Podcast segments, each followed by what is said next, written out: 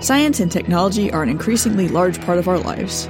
We take a look at the interface between science and history, economics, philosophy, ethics, religion, and culture. That's Spark Dialogue Podcast, where it all comes together.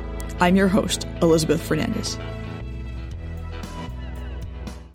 Imagine you are a farmer in Bangladesh. Year after year, you have lost entire crops of eggplant to pests. When you spray them with pesticides, you only get sick. This is the story of Mohammed Milan Mia. Or you are a farmer in Tanzania. Record breaking heat and drought have killed off your crops, and you lost everything. This is the story of Selma Nushwagi, who lost her entire crop of maize during record breaking heat caused by climate change. Do these farmers have hope? Today, our guest is Dr. Sarah Evanega.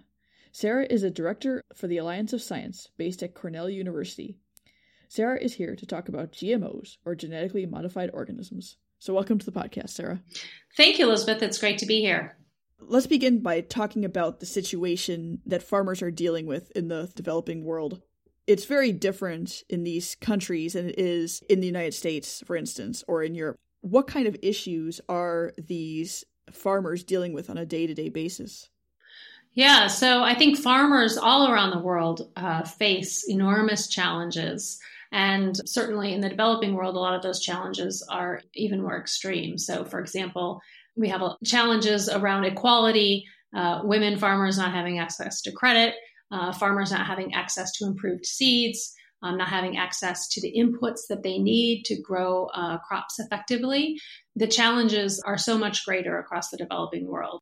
Certainly, farmers everywhere in the world are some of the people who are dealing most intimately with the devastating impacts of climate change. Whether you're talking about citrus growers in Florida that have been devastated by hurricane damage, or whether you're talking about maize farmers across sub Saharan Africa who are dealing with record breaking heat and persistent drought, farmers are on the front lines uh, when it comes to the changing climate.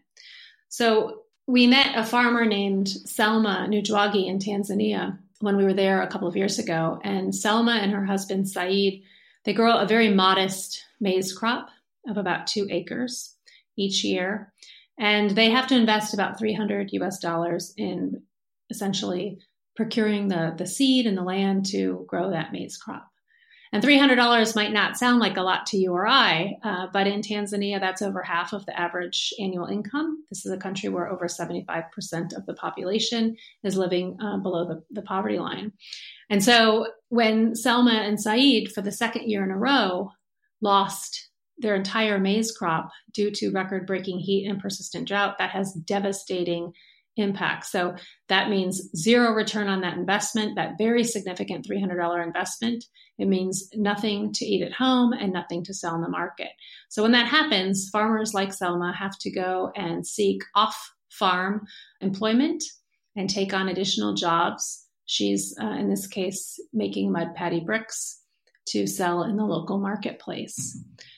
So when we think about farmers like Selma and Saeed and what will life look like for them 5, 10, 20 years down the road if they're already dealing with such devastation due to climate change? The situation that you talked about in Tanzania, the extreme heat and the extreme drought, these are all effects of climate change then that we're not haven't seen before? That's right. These are, you know, this erratic rainfall, for example. I mean, in many countries, the rainfall is very predictable. The whole agricultural production system is arranged around that very predictable rainfall. And what we're seeing in countries around the world is that rains aren't coming uh, when they used to, and they come uh, at different frequencies in different quantities. That's been devastating for farmers around the world.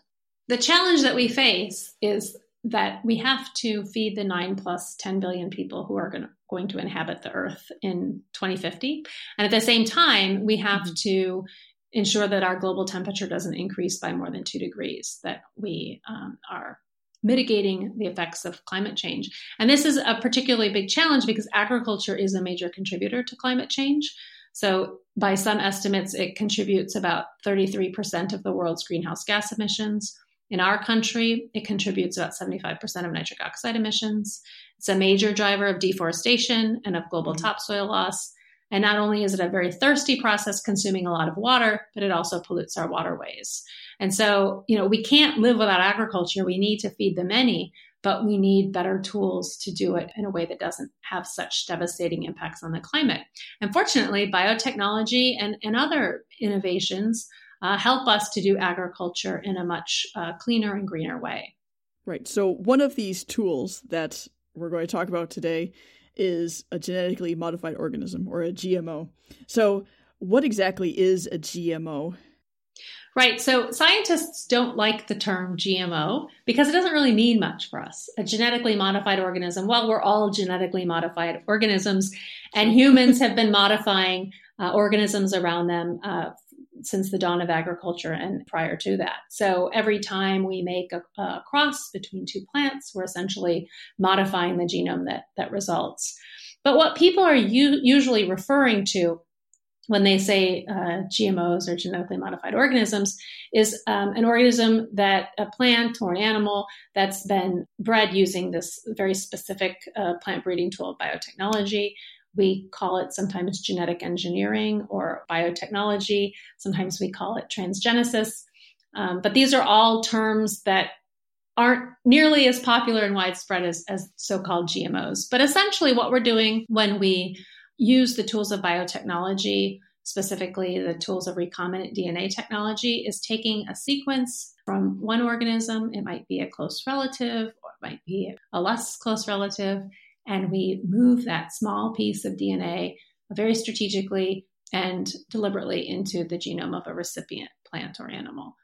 How do you do this? Like, how do you find the exact piece of DNA that you want to move from one organism to another? Well, today many organisms have been sequenced, and so we know uh, the sequences of particular genes, and we can use these neat little enzymes that allow us to sort of essentially cleave and cut out base pairs from one genome and move it into the other. So, this is technology that was developed in the 1970s. A number of different innovations from the 70s through the 80s have allowed us to engineer plants in a very smart and well defined way. Okay. What kind of crops are GMOs found in nowadays? If you were going to the grocery store, would you see a lot of GMOs? No, which might surprise you. So if we think about these tools, so we are now, you know, over 20 years uh, since the first commercialized GM crops have become available. And there are very few crops that are actually modified that are on the market. So if you look at the history, we have 12 crops, only 12 crops that have been genetically modified and been made commercially available. We go to the marketplace today and we see non GMO on all kinds of things oregano, water, salt, uh, pizza, frozen pizza, macaroni and cheese, Cheerios. Most of these crops that are contained in those products are not genetically modified. Needless to say, you can never genetically modify salt or water because there's no DNA there, right? so there's been a lot of marketing that really has no basis in science. So there's 12 crops that have been genetically modified that are available somewhere in the world on the market. But if you look at the crops that dominate, if you look at all of the GMOs that are being planted out there in the world today, 50% of the GMOs planted in the world today are soybeans. And then 30% is maize or corn, as we call it in, in the US. And then if you add cotton, you get up to 95% of all GM crops. And then you add the 4% of canola, you get up to 99%. So 99% of all GMOs are just for crops, which means that the majority of what we eat and the majority of the crops that are important to people around the world have not actually benefited from this tool. But if we go back to, you know, where Selma lives in Tanzania, they say in Tanzania, you haven't eaten unless you've had your corn, right? So uh, mm-hmm. it's an essential part of every meal. And if farmers like Selma don't have access to that very important staple, um, it's as if they haven't eaten. So we talked a little bit about the devastating conditions in Tanzania, the heat and the drought that farmers are suffering there. But there is a glimmer of hope. So, a couple of years ago, in September of 2016, Tanzania planted its first ever field trial of a genetically engineered crop. And this was a special kind of maize called WEMA, which stands for Water Efficient Maize for Africa. And this is a, a maize that's been engineered to contain a single uh, gene from a bacterium that renders it more water efficient and therefore drought tolerant.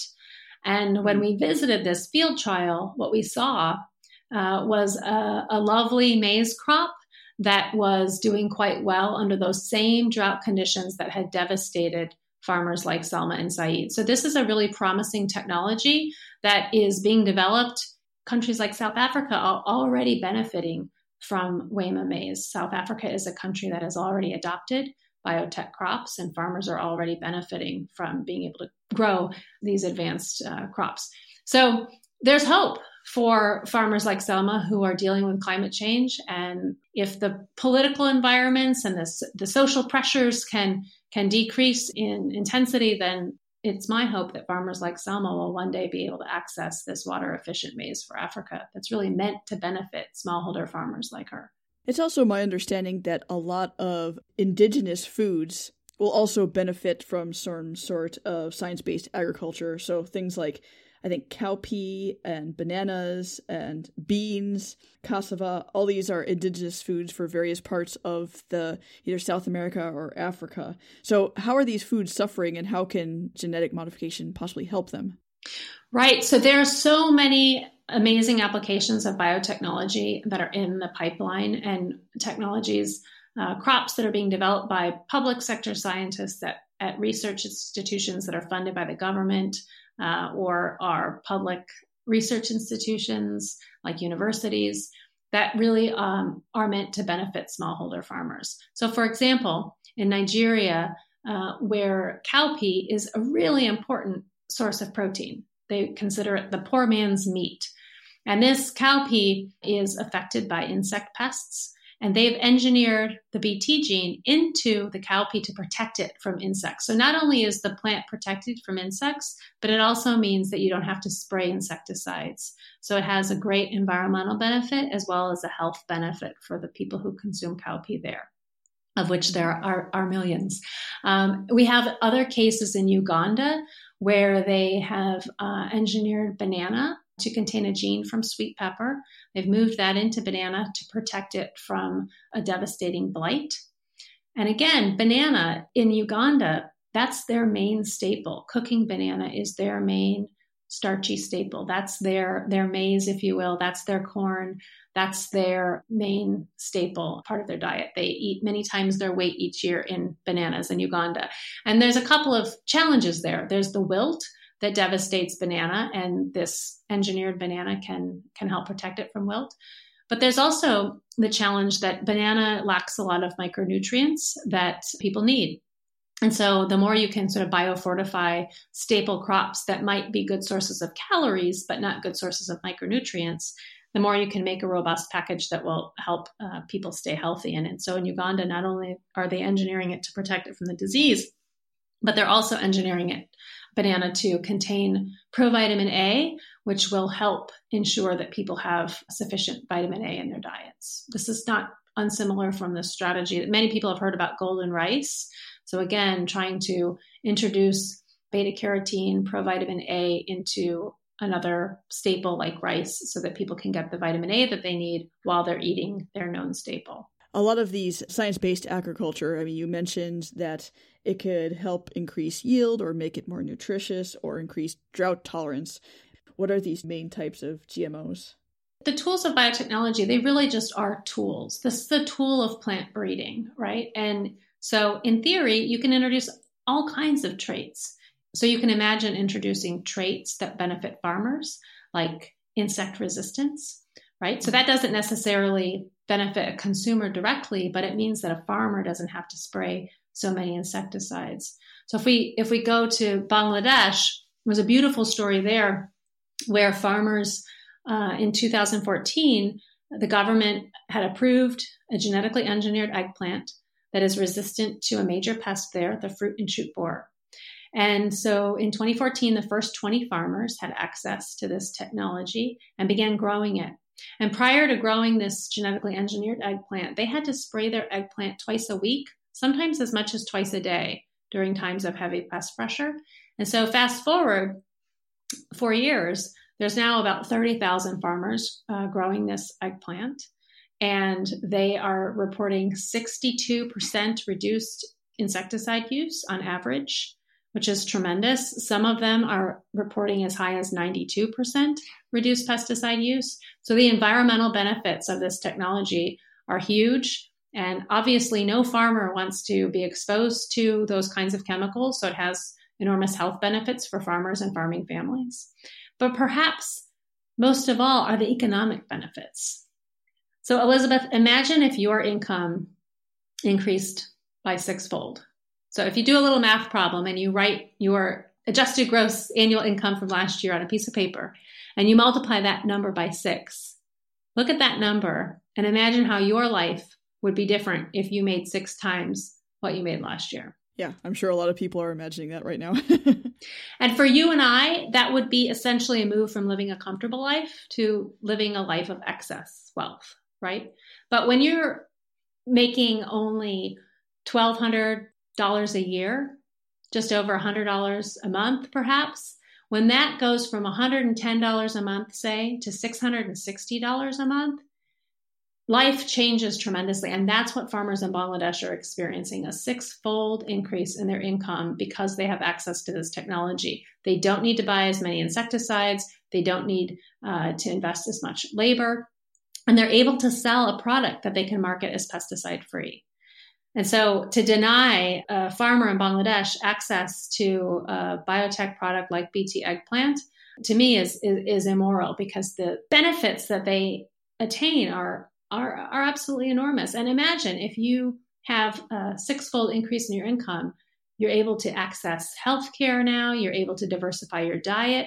And what we see most importantly is that when people have more discretionary income, they're able to send their kids to school and to pay those school fees. And that, all the research suggests, is the best way to break a poverty cycle.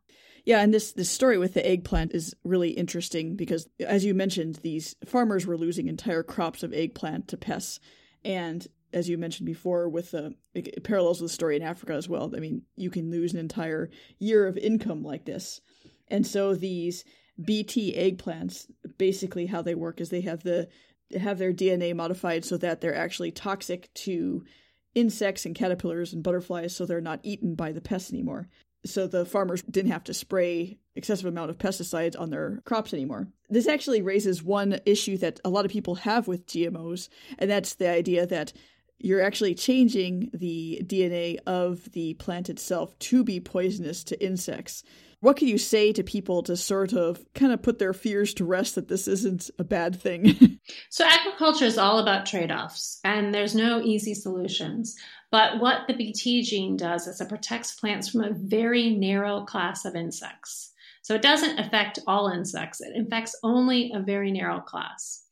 And so, yes, that narrow class of insects that devastates the crop are, are essentially uh, not able to survive when they feed on the crop. But before we had BT eggplant, what farmers would do would be to spray a broad range of insecticides that kill everything in the field and affect human health. So you have to weigh the, the pros and cons of each approach.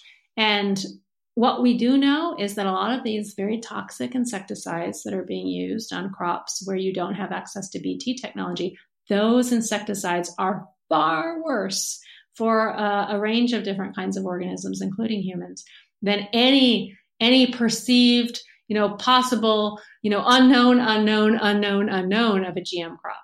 We know that those insecticides are unsafe for human health. And when we talk to farmers in places like India, where they've benefited tremendously from BT cotton and they have reduced their insecticide use by, by a huge extent, when we talk to them, what they tell us is that since they've started growing BT cotton, they uh, no longer have to use insecticides. And as a result, a lot of different kinds of plants and animals and organisms are returning to their fields. So we talked to one Indian farmer, Gurjeet Mann, who talked about how once more he could hear in his fields the birds chirping and frogs and the buzzing of insects because he was no longer using those broad spectrum insecticides that essentially killed everything. Now he has BT technology that only impacts the devastating pests that he needs to control in his agricultural system. Let's talk about another type of GMO, and that's one that has tolerance to uh, glyphosate, which is also known as Roundup. So, the idea behind this GMO is that it has its DNA modified so that this herbicide Roundup doesn't kill the plant, and so that farmers can spray their fields very liberally with, with Roundup, kill the weeds, and their plant continues to live. So, does this increase pesticide use then? No, I mean, it, it increases perhaps the popularity of one herbicide, but it doesn't necessarily increase herbicide use. Uh, it, it just increases the, the, the one uh, being used in this particular system. I think what glyphosate, uh, the use of herbicide tolerant crops, has the impact it has had is that it's reduced the need for tilling. And that has promoted conservation agriculture. So that's been a huge benefit, and it is essentially helping restore soils. Okay, so for those of us who aren't farmers, how does tilling reduce weeds? You know, if you're a smallholder farmer in in the developing world, you may um, hire labor, usually women and children, to pull your weeds.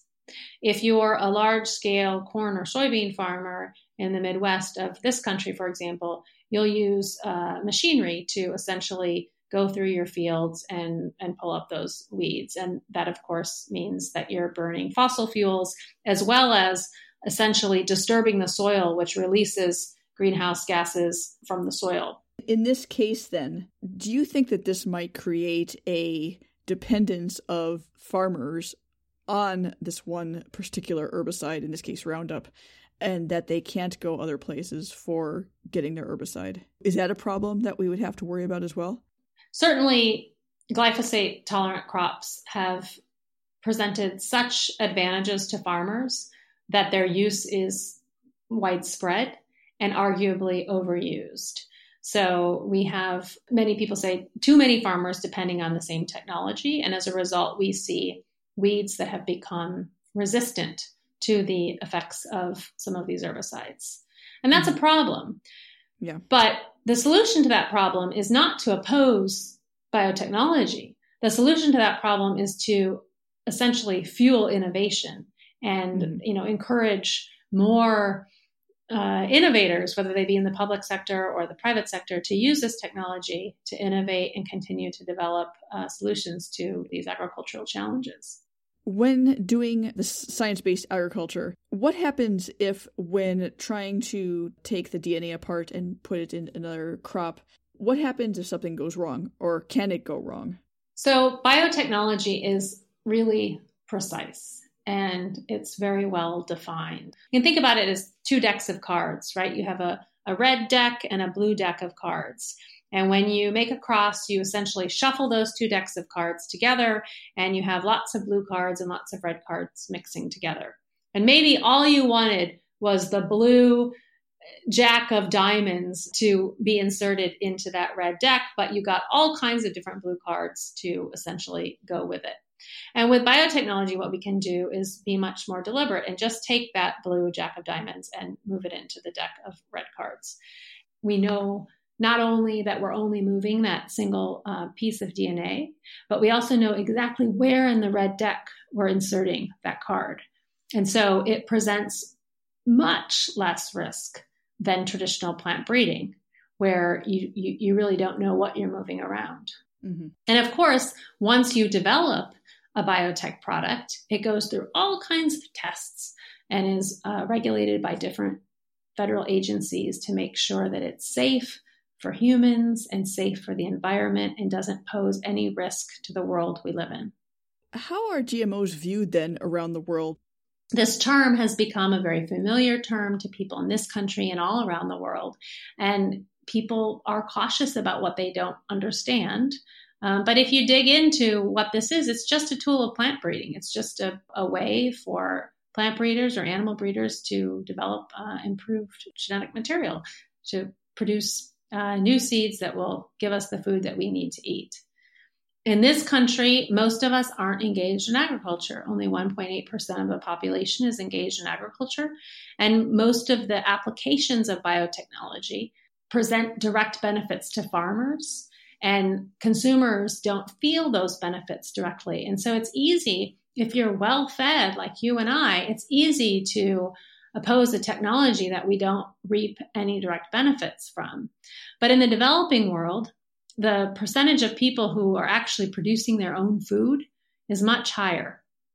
Maybe 62%, maybe 70% of the population, depending on what country you're looking at, is engaged in the production of food. And so they uh, could be the direct beneficiaries of this technology. They're dealing with the challenges of, of agriculture, of which there are many.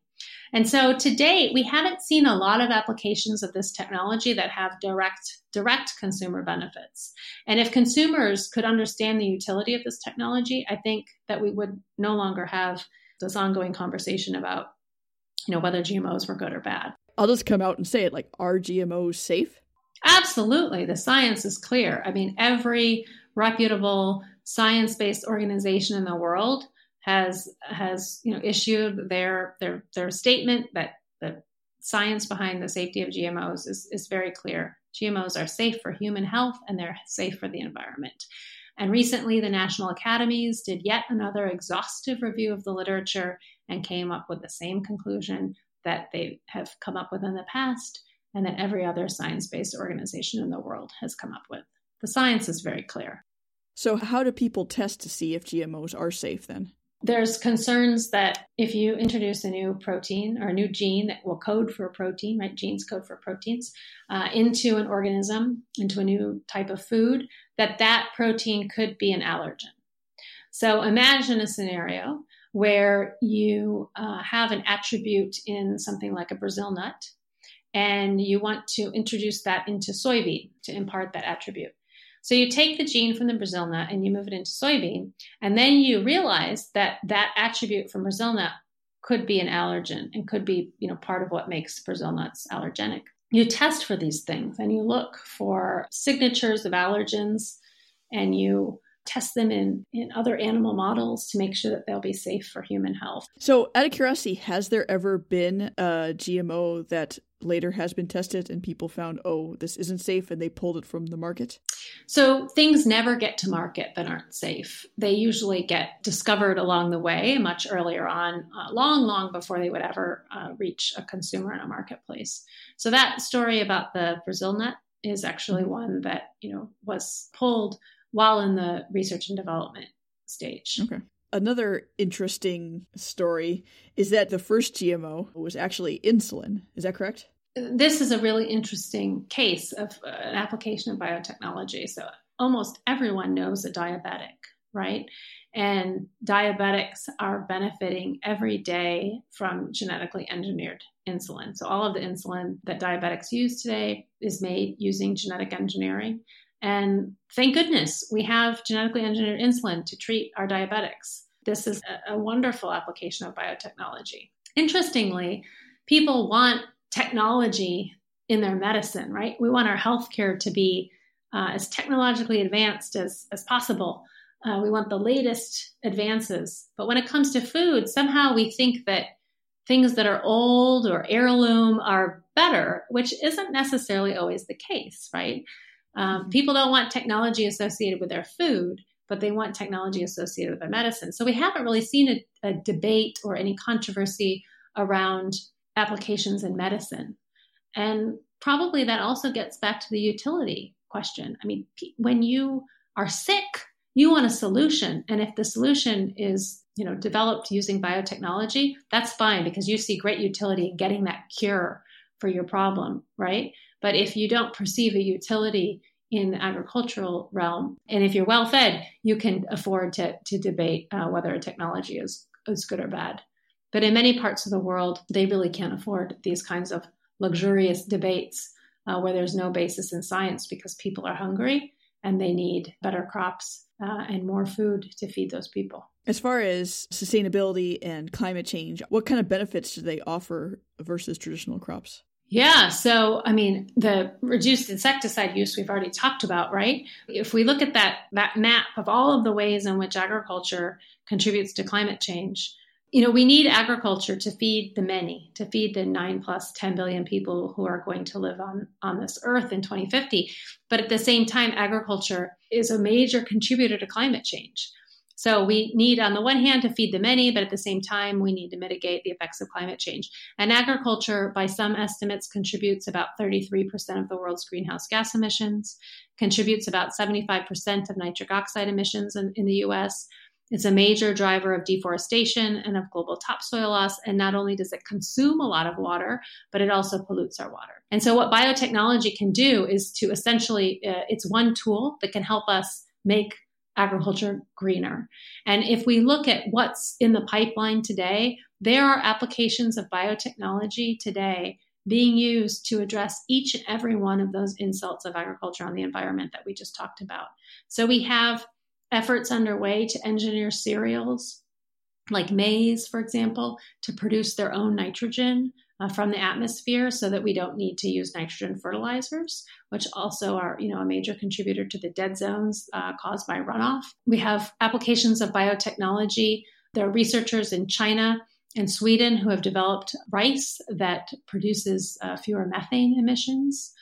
We have applications of biotechnology that um, can essentially conserve the soils. We talked about conservation agriculture. So we don't need to till across all the agricultural lands and we can conserve the, the soil structure. We have applications of biotechnology that promote sustainable intensification so that we can grow more food using fewer resources, fewer inputs, and less land so that we can spare more land for other purposes like conservation and so on. So, I mean, if you look at all of the ways in which biotechnology can, it, it's it's an important tool to be able to do agriculture in a much more sustainable, greener way.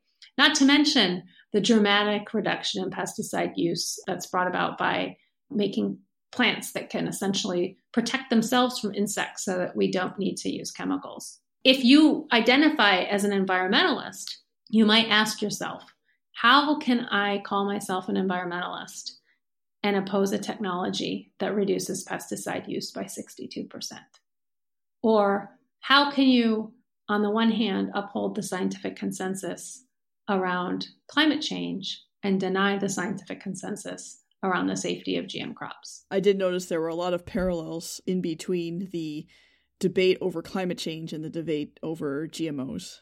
That's right. And there's also a lot of connections between the debate over GMOs and the debate over vaccines. So a lot of the same right groups that are raising concerns about vaccines are the same people who are raising concerns about GMOs. And the science is very clear in both areas. You brought up several times living in, in the United States or living in Europe. We're very, very removed from farming, but yet we're all really connected. And I, I was thinking about this law that there was in, I think it was in Vermont, where they require the labeling of foods as GMOs. And, you know, we might not think much of this, that it just is helping us to be educated where our food comes from. And that's certainly a good thing. But I also wonder if it has some unintended consequences as well, whereas people are less likely to buy this food, and then this food is coming from a developing country or third world country, and then it hurts the farmers there.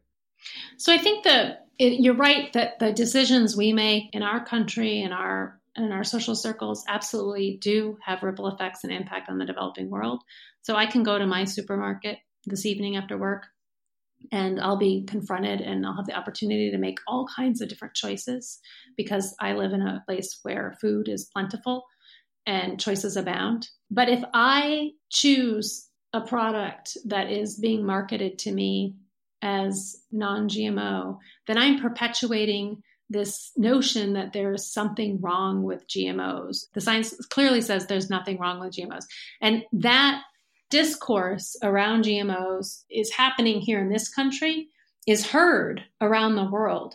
And so the choices that I make in the supermarket here in the US absolutely have broader societal impact. And if they're not educated about it, they don't know what a GMO is, they don't know that if it's safe, then that's the first step, I think, is to solving this problem.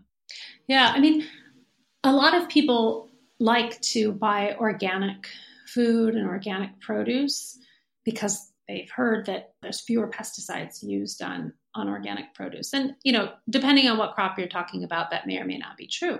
But GMOs that reduce pesticide use really should be the highest form of organic. If you can use biotechnology to develop a crop that no longer needs chemical inputs because it, it protects itself, that to me is the ultimate organic food. At Cornell, at the Alliance for Sciences where you work, you have a fellowship program. So, can you tell us a little bit about that?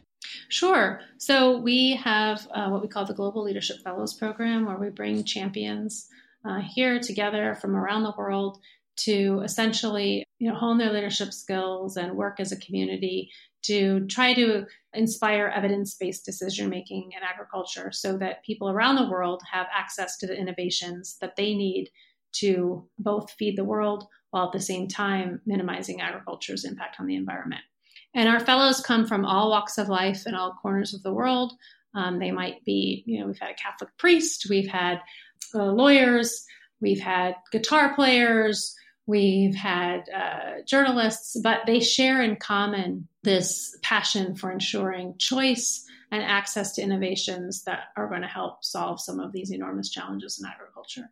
If you want to learn more about the Alliance for Science, you can look us up online at allianceforscience.cornell.edu. And we're on all the usual social media channels at Science Ally. And you can enjoy some of our videos on our YouTube channel. Well, thank you very much for joining us today on the podcast. Thank you, Elizabeth. It's really been a pleasure to join Spark Dialogue. Thanks.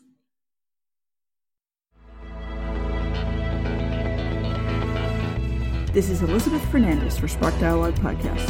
Thanks for listening, and I look forward to you joining us again in two weeks for another episode. If you're interested in subscribing to the podcast, you can find us on many of your favorite podcast repositories, such as Stitcher, Apple Podcasts, Google Play, and Spotify. Remember, podcasts are free, so one way you could give back is to leave a rating or tell your friends. You can find out how to subscribe or how to rate at sparkdialogue.com slash how dash to dash subscribe. Also, check us out on facebook.com slash sparkdialogue or on Twitter at sparkdialogue, as well as Pinterest or on the web at sparkdialogue.com. As always, thanks for listening.